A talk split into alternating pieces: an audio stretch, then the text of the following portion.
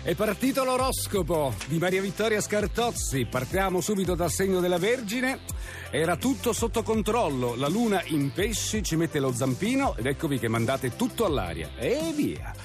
Sagittario, siete andati dove vi è parso e piaciuto, ma forse avete trascurato qualcosa o qualcuno.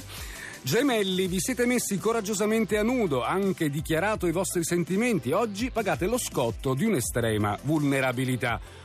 Eh, Maria Vittoria, ma che schifezza di oroscopo oggi per tutti così. Leone, non ripartite subito ed è meglio così, avete bisogno di lasciar decantare la lezione della luna opposta.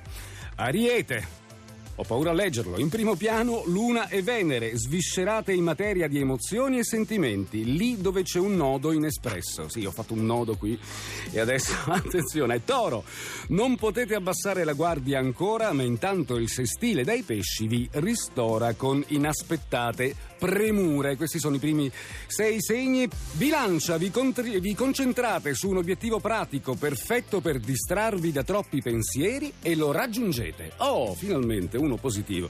Pesci, fate un bilancio e scoprite rispetto al mese scorso di aver fatto un incredibile percorso interiore ed esistenziale.